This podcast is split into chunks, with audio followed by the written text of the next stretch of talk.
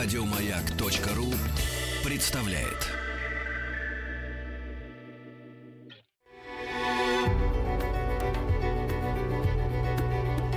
Много букв. Много букв. Любимые тексты главных персон современности. Здравствуйте, уважаемые радиослушатели. Меня зовут Юлия Жонова. Я актриса, режиссер и театральный педагог. Сегодня я хочу вам прочесть отрывки из моего самого любимого произведения о Пушкине. «Мой Пушкин» Марина Цветаева. Начинается, как глава настольного романа всех наших бабушек и матерей Джейн Эйр «Тайна красной комнаты». В красной комнате был тайный шкаф. Но до тайного шкафа было другое. Была картина в спальне матери – дуэль. Снег, черные прутья деревец, двое черных людей проводят третьего под мышки к саням. А еще один, другой, спиной отходит. Уводимый Пушкин, отходящий Дантес. Дантес – вызвал Пушкина на дуэль, то есть заманил его на снег и там, между черных безлистых деревец, убил. Первое, что я узнала о Пушкине, это что его убили. Потом я узнала, что Пушкин – поэт, а Дантес – француз. Дантес возненавидел Пушкина, потому что сам не мог писать стихи и вызвал его на дуэль то есть заманил на снег и там убил его из пистолета в живот. Так я трех лет твердо узнала, что у поэта есть живот. И вспоминаю всех поэтов, с которыми когда-либо встречалась, об этом животе поэта – который так часто не сыт, и в которой Пушкин был убит, пеклась не меньше, чем о его душе. С пушкинской дуэли во мне началась сестра, больше скажу, в слове «живот». Для меня есть что-то священное, даже простое «болит живот». Меня заливает волной содрогающего сочувствия, исключающего всякий юмор. Нас этим выстрелом всех в живот ранили о Гончаровой не упоминалось вовсе. И я о ней узнала только взрослой. Жизнь спустя горячо приветствую такое умолчание матери. Мещанская трагедия обретала величие мифа. Да по существу третьего в этой дуэли не было. Было двое. Любой и один – то есть вечные действующие лица пушкинской лирики, поэт и чернь. Чернь, на этот раз в мундире кавалергарда, убила поэта. А Гончарова, как и Николай I, всегда найдется. «Нет, нет, ты только представь себе!» — говорила мать, совершенно не представляя себе этого «ты» смертельно раненый, в снегу, а не отказался от выстрела, прицелился, попал и еще сам себе сказал «Браво!» тоном такого восхищения, каким ей, христианке, естественно бы смертельно раненый в крови, опростил врагу. Отшвырнул пистолет, протянул руку – этим, со всеми нами, явно возвращая Пушкина в его родную Африку мести и страсти – и не подозревая, какой урок, если не мести, так страсти, на всю жизнь дает четырехлетний или грамотный мне. Черная с белым, без единого цветного пятна материнская спальня. Черная с белым окно, снег и прутья тех деревец, черная и белая картина дуэль, где на белизне снега совершается черное дело. Вечное черное дело. Убийство поэта чернью. Пушкин был мой первый поэт, и моего первого поэта убили. С тех пор Да, с тех пор, как Пушкина на моих глазах на картине Наумова убили, ежедневно, ежечасно, непрерывно убивали все мое младенчество, детство, юность, я поделила мир на поэта и всех. И выбрала поэта, в подзащитный выбрала поэта, защищать поэта от всех, как бы эти все ни одевались и не назывались. Три таких картины были в нашем трехпрудном доме. В столовой явление Христа народу с никогда не разрешенной загадкой совсем маленького и непонятно близкого, совсем близкого и непонятно маленького Христа. Вторая над нотной этажеркой в зале татары, татары в белых балахонах, в каменном доме без окон, между белых столбов, убивающие главного татарина, убийство Цезаря. И в спальне матери дуэль. Два убийства и одно явление. И все три были страшные, непонятные, угрожающие. И крещение с никогда не виденными черными кудрявыми орлоносыми голыми людьми и детьми, так заполнившими реку, что ни капли воды не осталось, было не менее страшное тех двух. И все они отлично готовили ребенка к предназначенному ему страшному веку. Пушкин был негр. У Пушкина были бакенбарды, только у негров и у старых генералов. У Пушкина были волосы вверх и губы наружу, и черные с синими белками, как у щенка, глаза. Черные, вопреки явной светлоглазости его многочисленных портретов. Раз негр, черные. Русский поэт, негр, поэт, негр и поэта убили. Боже, как сбылось! Какой поэт из бывших и сущих не негр? И какого поэта не убили? Но и до дуэли Наумова, ибо у каждого воспоминания есть свое до воспоминания, точно пожарная лестница, по которой спускаешься спиной, не зная, будет ли еще ступенька, которая всегда оказывается – или внезапное ночное небо, на котором открываешь все новые и новые высочайшие и далечайшие звезды. Но до дуэли Наумова был другой Пушкин. Пушкин, когда я еще не знала, что Пушкин – Пушкин. Пушкин не воспоминания, а состояние. Пушкин всегда и от всегда – до дуэли Наумова была заря. Из нее вырастая, в нее уходя, ее плечами рассекая, как пловец реку, черный человек выше всех и чернее всех, с наклоненной головой и шляпой в руке.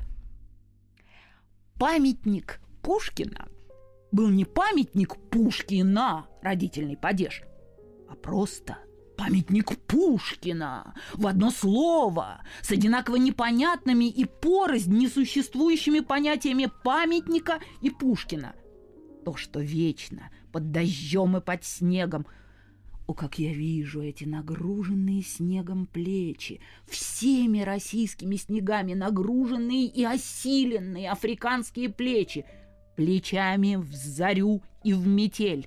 Прихожу я или ухожу, убегаю или добегаю. Стоит с вечной шляпой в руке, называется памятник Пушкина. Памятник Пушкина был цель и предел прогулки от памятника Пушкина до памятника Пушкина. Памятник Пушкина был и цель бега. Кто скорее добежит до памятника Пушкина? Только Асина нянька иногда по простоте сокращала «А, у Пушкина посидим», чем неизменно вызывала мою педантичную поправку «Не у Пушкина, а у памятник Пушкина». Памятник Пушкина была моя первая пространственная мера. От Никитских ворот до памятник Пушкина – верста – Та самая пушкинская верста, верста бесов, верста зимней дороги, верста всей пушкинской жизни и наших детских хрестоматий, полосатая и торчащая, непонятная и принятая. Там верстою небывалой Он торчал передо мной. Пушкин здесь говорит о верстовом столбе. Ни огня, ни черной хаты, Глушь и снег навстречу мне, Только версты полосаты Попадаются одни. Памятник Пушкина был обиход — такое же действующее лицо детской жизни, как рояль или за окном городовой Игнатьев, кстати, стоящий почти так же непреложно, только не так высоко. Памятник Пушкина был одной из двух, третьей не было, ежедневных неизбежных прогулок на Патриаршие пруды или к памятник Пушкину. И я предпочитала к памятник Пушкину, потому что мне нравилось, раскрывая или даже разрывая на бегу мою белую дедушкину карлсбадскую удавочную кофточку, к нему бежать и, добежав, обходить, и потом, подняв голову, смотреть на чернолицего и чернорукого великана, на меня не глядящего ни на кого и ни на что в моей жизни не похожего, а иногда просто на одной ноге обскакивать. А бегала я, несмотря на Андрюшину долговязость и Асину невесомость и собственную толстоватость, лучше их, лучше всех, из чистого чувства чести добежать, а уж потом лопнуть. Мне приятно, что памятник Пушкина был первой победой моего бега. С памятником Пушкина была и отдельная игра, моя игра. А именно, приставлять к его подножию мизинную с детский мизинец белую фарфоровую куколку. Они продавались в посудных лавках. Кто в конце прошлого века в Москве рос, знает. Были гномы под грибами, были дети под зонтами. Приставлять к гигантову подножию такую фигурку и постепенно проходя взглядом снизу вверх весь гранитный отвес, пока голова не отваливалась, рост сравнивать. Памятник Пушкина был моей первой встречей с черным и белым.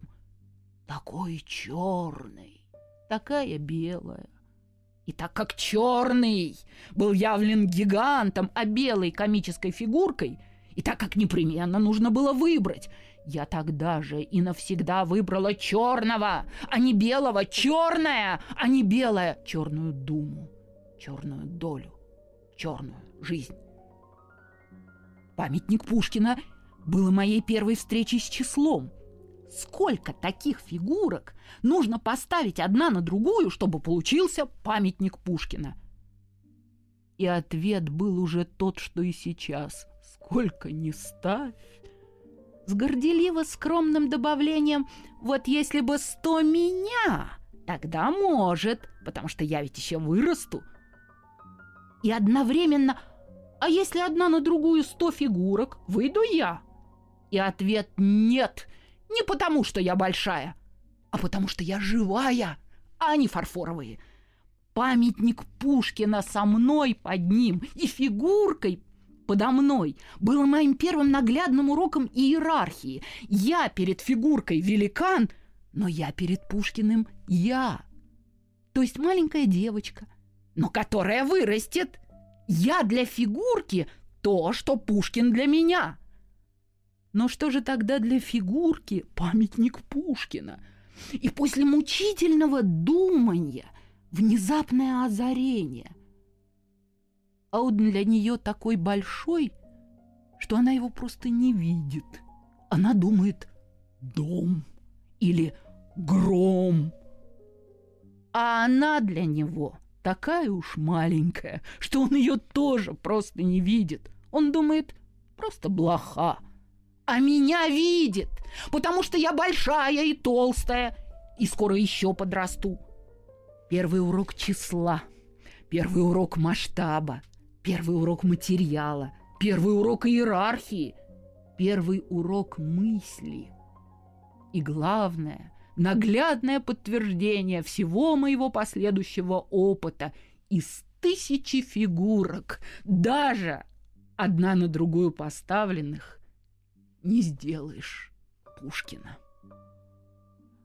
Потому что мне нравилось от него вниз по песчаной или снежной аллее идти, и к нему по песчаной или снежной аллее возвращаться – к его спине с рукой, к его руке за спиной, потому что стоял он всегда спиной, от него спиной и к нему спиной, спиной ко всем и всему. И гуляли мы всегда ему в спину – так что сам бульвар всеми тремя аллеями шел ему в спину. И прогулка была такая долгая, что каждый раз мы с бульваром забывали, какое у него лицо. И каждый раз лицо было новое, хотя такое же черное. С грустью думаю, что последние деревья до него так и не узнали, какое у него лицо. Памятник Пушкина я любила за черноту, обратную белизне наших домашних богов. У тех глаза были совсем белые, а у памятник Пушкина совсем черные, совсем полные. Памятник Пушкина был совсем черный, как собака. Еще черней собаки, потому что у самой черной из них всегда над глазами что-то желтое или под шеей что-то белое.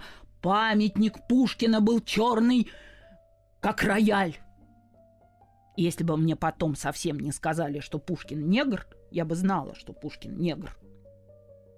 От памятник Пушкина у меня и моя безумная любовь к черным, пронесенная через всю жизнь, по сей день польщенность всего существа, когда случайно в вагоне трамвая или ином окажусь черным Рядом мое белое убожество бок о бок с черным божеством.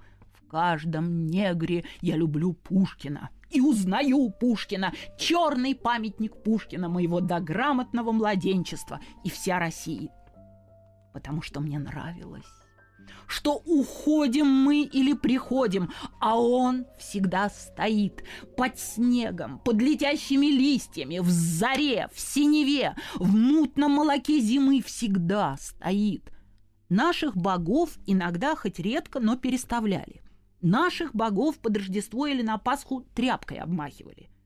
Этого же мыли дожди и сушили ветры. Этот всегда стоял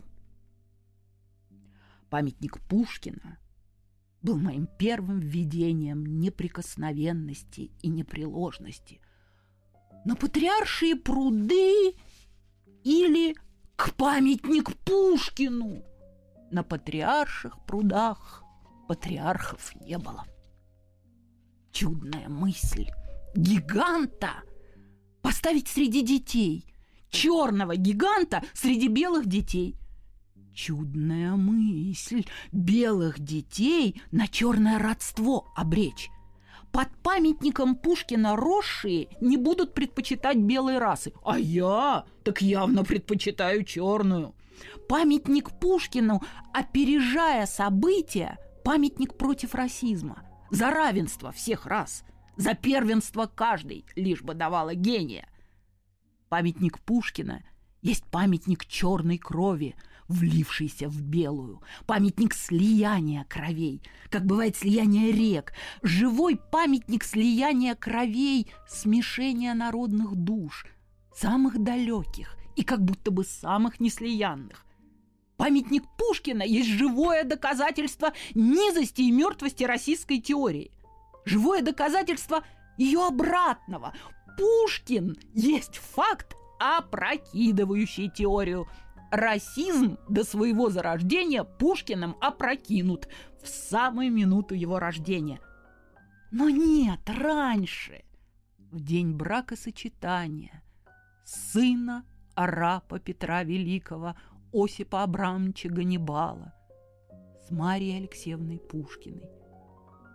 Но нет, еще раньше, в неизвестный нам день и час – когда Петр впервые остановил на абиссинском мальчике Ибрагиме черный, светлый, веселый и страшный взгляд.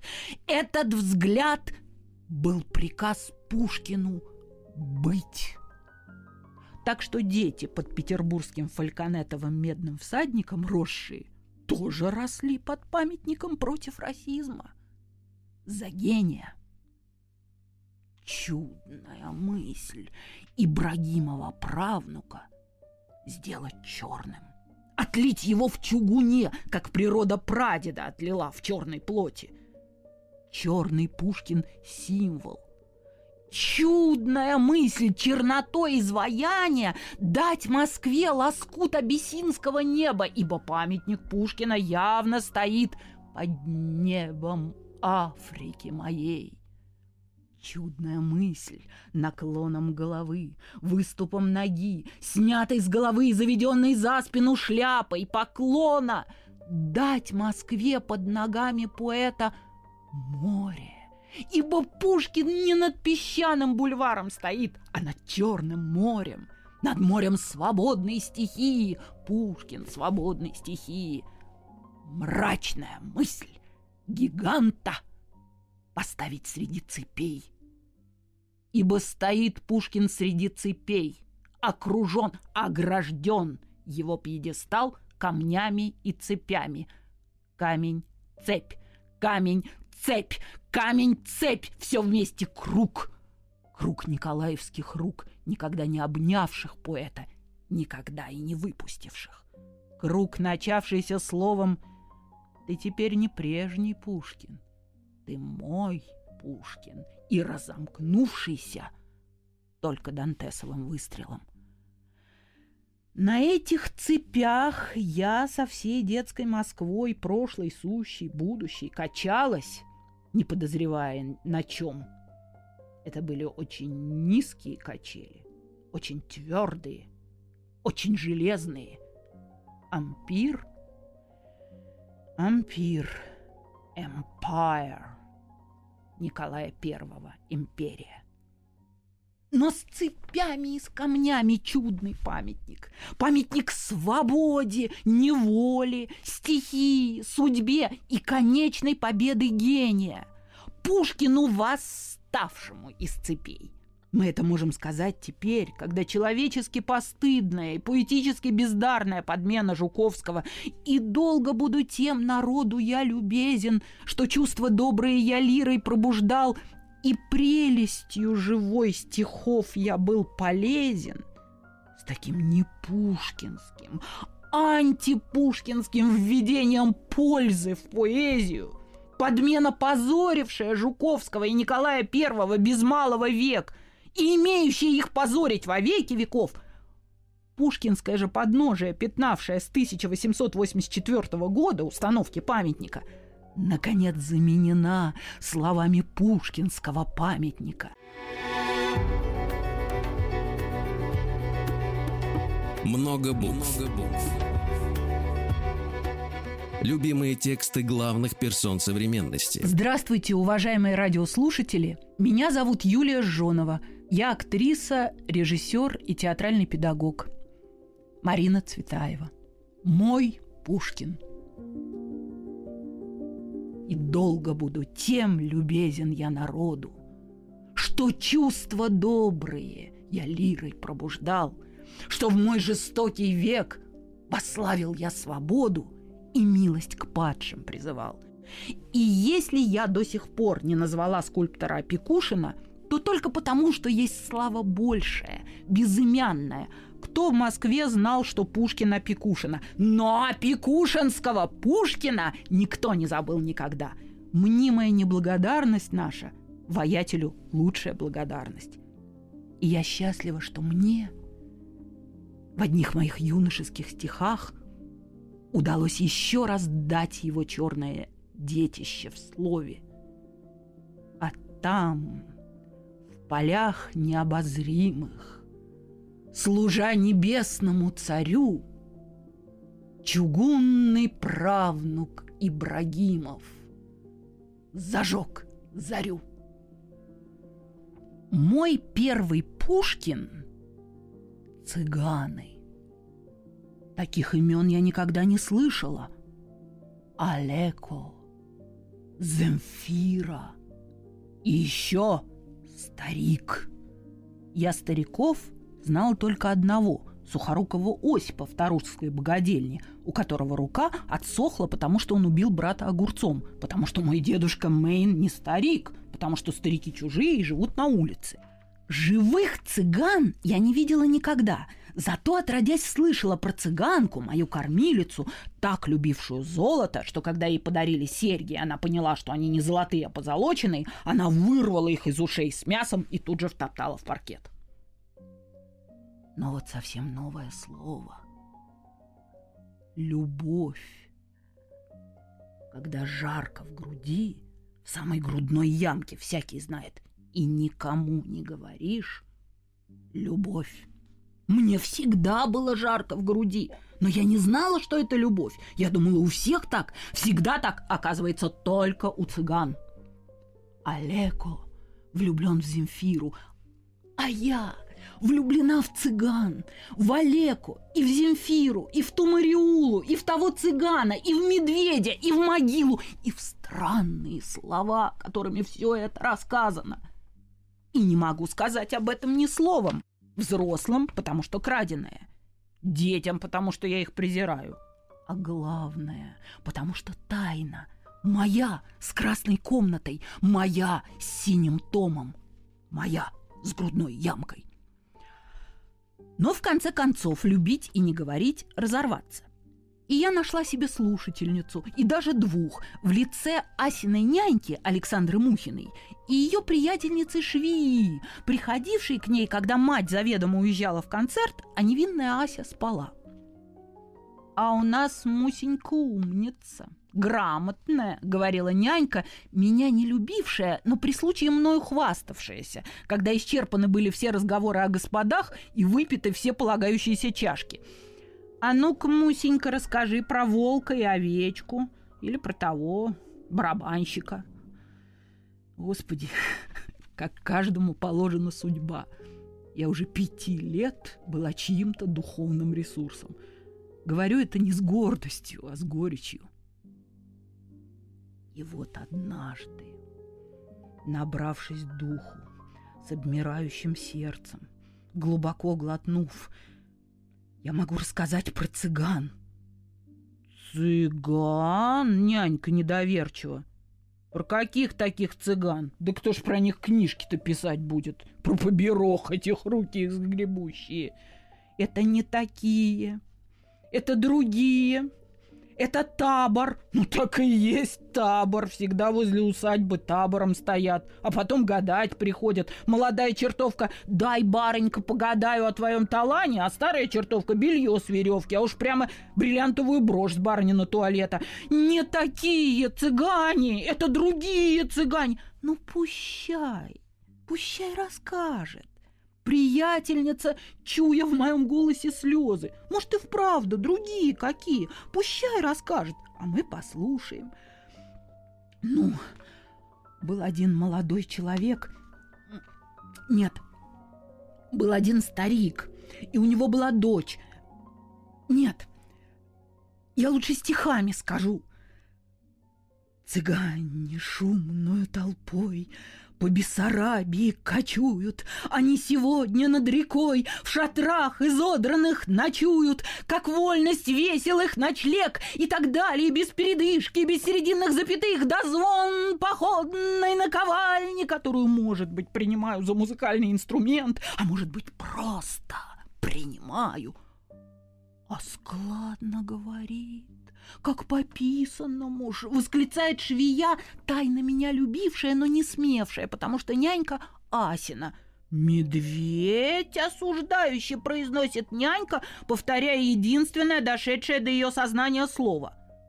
«А вправду медведь!» Маленькая была, старики рассказывали, завсегда цыгане медведя водили, а ты, Миш, попляши. И плясал. Ну а дальше-то, дальше-то что было, швея?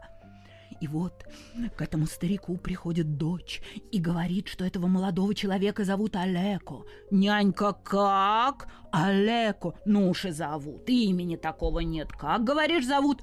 Олеко.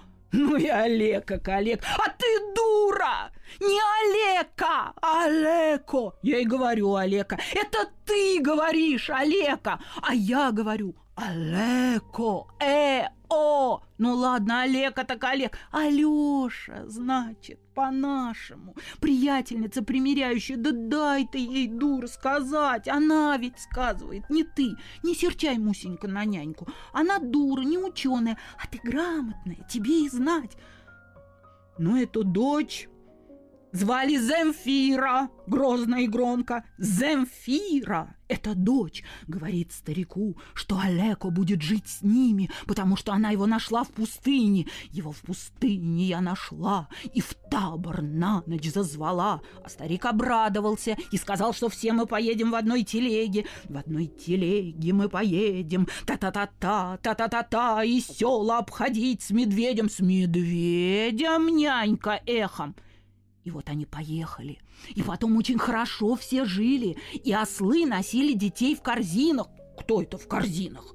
Так, Ослы в перекидных корзинах детей играющих несут. Мужья и братья, жены, девы и старый млад во след идут. Крик, шум, цыганские припевы, медведя рев, его цепей нянька. Да будет уж про медведя со стариком-то что? Со стариком ничего. У него молодая жена Мариула, которая от него ушла с цыганом. И это тоже Земфира ушла. Сначала все пела «Старый муж, грозный муж, не боюсь я тебя». Это она про него, про отца своего пела.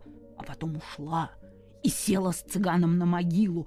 А Олеко спал и страшно хрипел, а потом встал и тоже пошел на могилу, а потом зарезал цыгана ножом, а Земфира упала и тоже умерла обе в голос. Ай-яй-яй! Ну и душегуб так и зарезал ножом. А старик-то что? Старик ничего. Старик сказал, оставь нас, гордый человек. И уехал. И все уехали. И весь табор уехал. А Олеку один остался. Обе в голос, так ему и надо, не побивши убивать. А вот у нас в деревне один тоже жену зарезал. Да ты, Мусенька, не слушай. Громким шепотом застал с полюбовником и его в раз, и ее. Потом на каторгу пошел. Васильем звали. Да, какой на свете беды не бывает. А все она — любовь. Немножко позже, мне было шесть лет, это был мой первый музыкальный год. В музыкальной школе Зогров Плаксиной в Мерзляковском переулке был, как это тогда называлось, публичный вечер рождественский – Давали сцену из «Русалки», потом «Рогнеду» и... Теперь мы в сад перелетим, где встретилась Татьяна с ним. Скамейка. На скамейке Татьяна. Потом приходит Онегин, но не садится. А она встает. Оба стоят. И говорит только он. Все время, долго – а она не говорит ни слова. И тут я понимаю, что рыжий кот, Августа Ивановна, куклы, не любовь, что это любовь, когда скамейка, на скамейке она, потом приходит он и все время говорит, а она не говорит ни слова. Что же Мусе тебе больше всего понравилось? Мать по окончании. Татьяна и Онегин. Что, не русалка? Где мельница и князь, и леший, и не Рогнеда? Татьяна и Онегин. Ну как же это может быть? Ты же там ничего не поняла. Ну что ты там могла понять? Молчу. Мать торжествующая, а ни слова не поняла, как я и думала в шесть лет. Ну что же тебе там могло понравиться? Татьяна и Онегин. Ты совершенная дура и упрямее десяти ослов. оборачиваясь к подошедшему директору школы Александру Леонтьевичу Зографу. Я ее знаю, теперь будет всю обратную дорогу на извозчике, на все вопросы повторять. Татьяна и Онегин. Прямо не рада, что взяла. Ни одному ребенку мира из всего виденного не понравилась бы Татьяна и Онегин. Все бы предпочли русалку, потому что сказка понятная. Прямо не знаю, что мне с ней делать. Ну почему же Мусенька Татьяна и Онегин с большой добротой директор? Я молча, полными словами, потому что любовь. Она, наверное, уже седьмой сон видит, подходящая Надежда Яковлевна Брюсова, наша лучшая и старшая ученица. Тут я впервые узнаю, что есть седьмой сон, как мера глубины сна и ночи. «А это, Муся, что?» — говорит директор, вынимая из моей муфты вложенный туда мандарин и вновь незаметно, заметно, вкладывая и вновь вынимая, и вновь, и вновь. Но я уже совершенно онемела, окаменела. И никакие мандаринные улыбки его и Брюсовой, и никакие страшные взгляды матери не могут вырвать с моих губ улыбки благодарности. — на обратном пути, тихом, поздним, санном, мать ругается, опозорила, не поблагодарила за мандарин, как дура шести лет влюбилась в Онегина. Мать ошиблась. Я не в Онегина влюбилась, а в Онегина и Татьяну. И, может быть, в Татьяну немножко больше. В них обоих вместе, в любовь.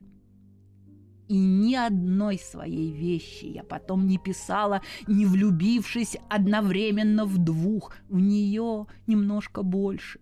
Не в них двух, а в их любовь. Любовь.